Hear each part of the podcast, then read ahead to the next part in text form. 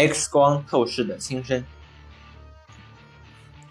伦琴发现了 X 射线，为人类带来了福音，特别是在征服肺病上立下了汗马功劳。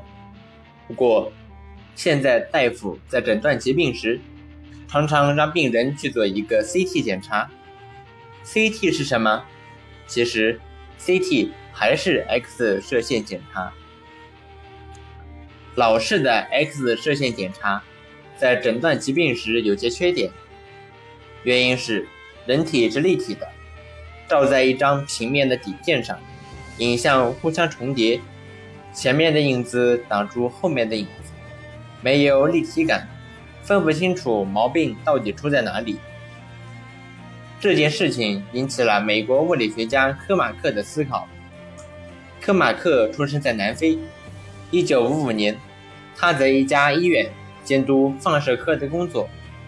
他不是医生，但是按照南非的法律，医院在进行放射性治疗的时候，必须有物理学家的监督。科马克很快就对癌症的诊断和治疗发生了兴趣。他也发现了 X 射线在诊断上的缺点，由此萌发了一个要改进放射治疗的念头。许多软组织对于 X 射线是透明的，但是不同的器官组织的密度不同，X 射线透过这些密度不同的组织后，强度就会变化，反映在荧光屏或胶片上，会出现浓淡不同的阴影。例如，水的密度就和肌肉的密度不同。体内发生了某些病变后，如癌症和肿瘤，它们的密度和正常部分的不同，但是这些阴影会重叠在一起。怎样才能区别出重叠的影子来呢？假如一个人躲在大树后面，你如何找到他呢？这件事连三岁的孩子也会。只要转到树的侧面，就会看到。实际上，CT 的原理就是这样简单。一九一七年，奥地利的数学家雷杜就曾提出一种方法：对一个立体物，只要从前后、上下、左右、身前几个角度表现，就可以充分的表现它的立体特征。过去的 X 射线。透视两个器官重叠时，因此重合在一起就分不开。如果把 X 射线源转一个方向看，两个影子就会分开。所以，利用 X 射线源从不同的角度来照射，就可以解决影子重叠的问题，可以看到不同器官的影子。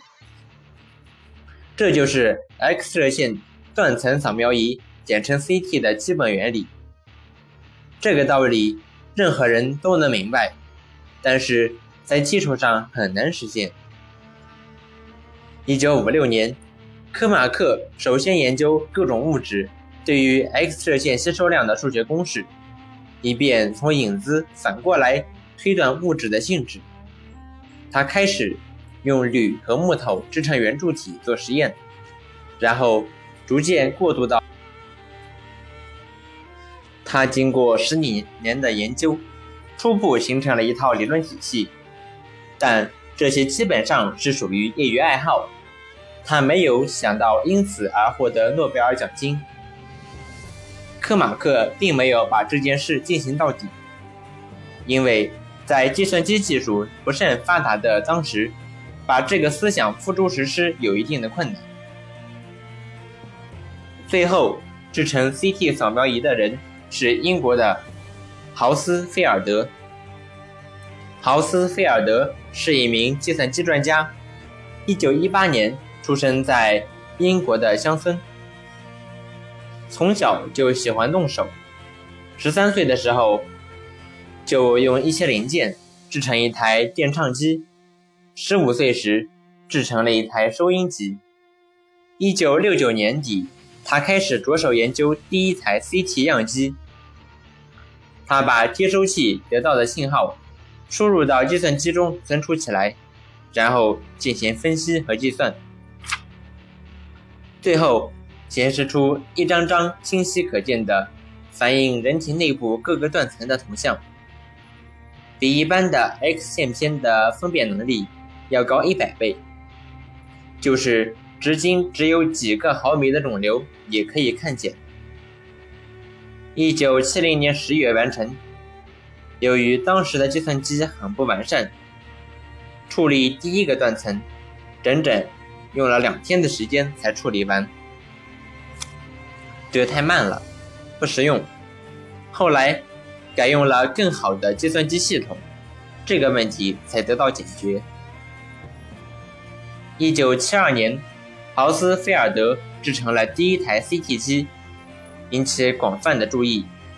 CT 扫描技术。很快得到世界的公认。当我们去做 CT 检查的时候，会看到一台乳白色的大型机器，中间有一个舒适的检查床。当病人躺在床上后，检查床会自动的把病人送进一个圆洞里。当检查头部的时候，X 射线管在患者的头部旋转。在头的下方放置接收器，一束束的 X 射线横切的射向人体，射进人体后，一部分射线被人体吸收，另一部分透过人体被人体内的 X 射线接收器吸收。由于人体的正常组织和器官与病变部分对 X 射线的吸收和透射的程度不同，接收器接到的信息就不同。当被检者的身体旋转时，X 射线就从各个角度、各个方向来进行投影。投影的角度越多，关于人体的信息得到的就越多，最后就会设好一张或数张 X 射线底片，上面清晰地呈现出人体的组织。一九七九年，豪斯菲尔德和科马克。共同获得诺贝尔生理学及医学奖。他们两个都不是学医学的，而且学历上没有得到博士。他们都没有想到自己会获得诺贝尔奖，因为他们不是为获奖而工作。他们的功绩，人类永远不会忘记。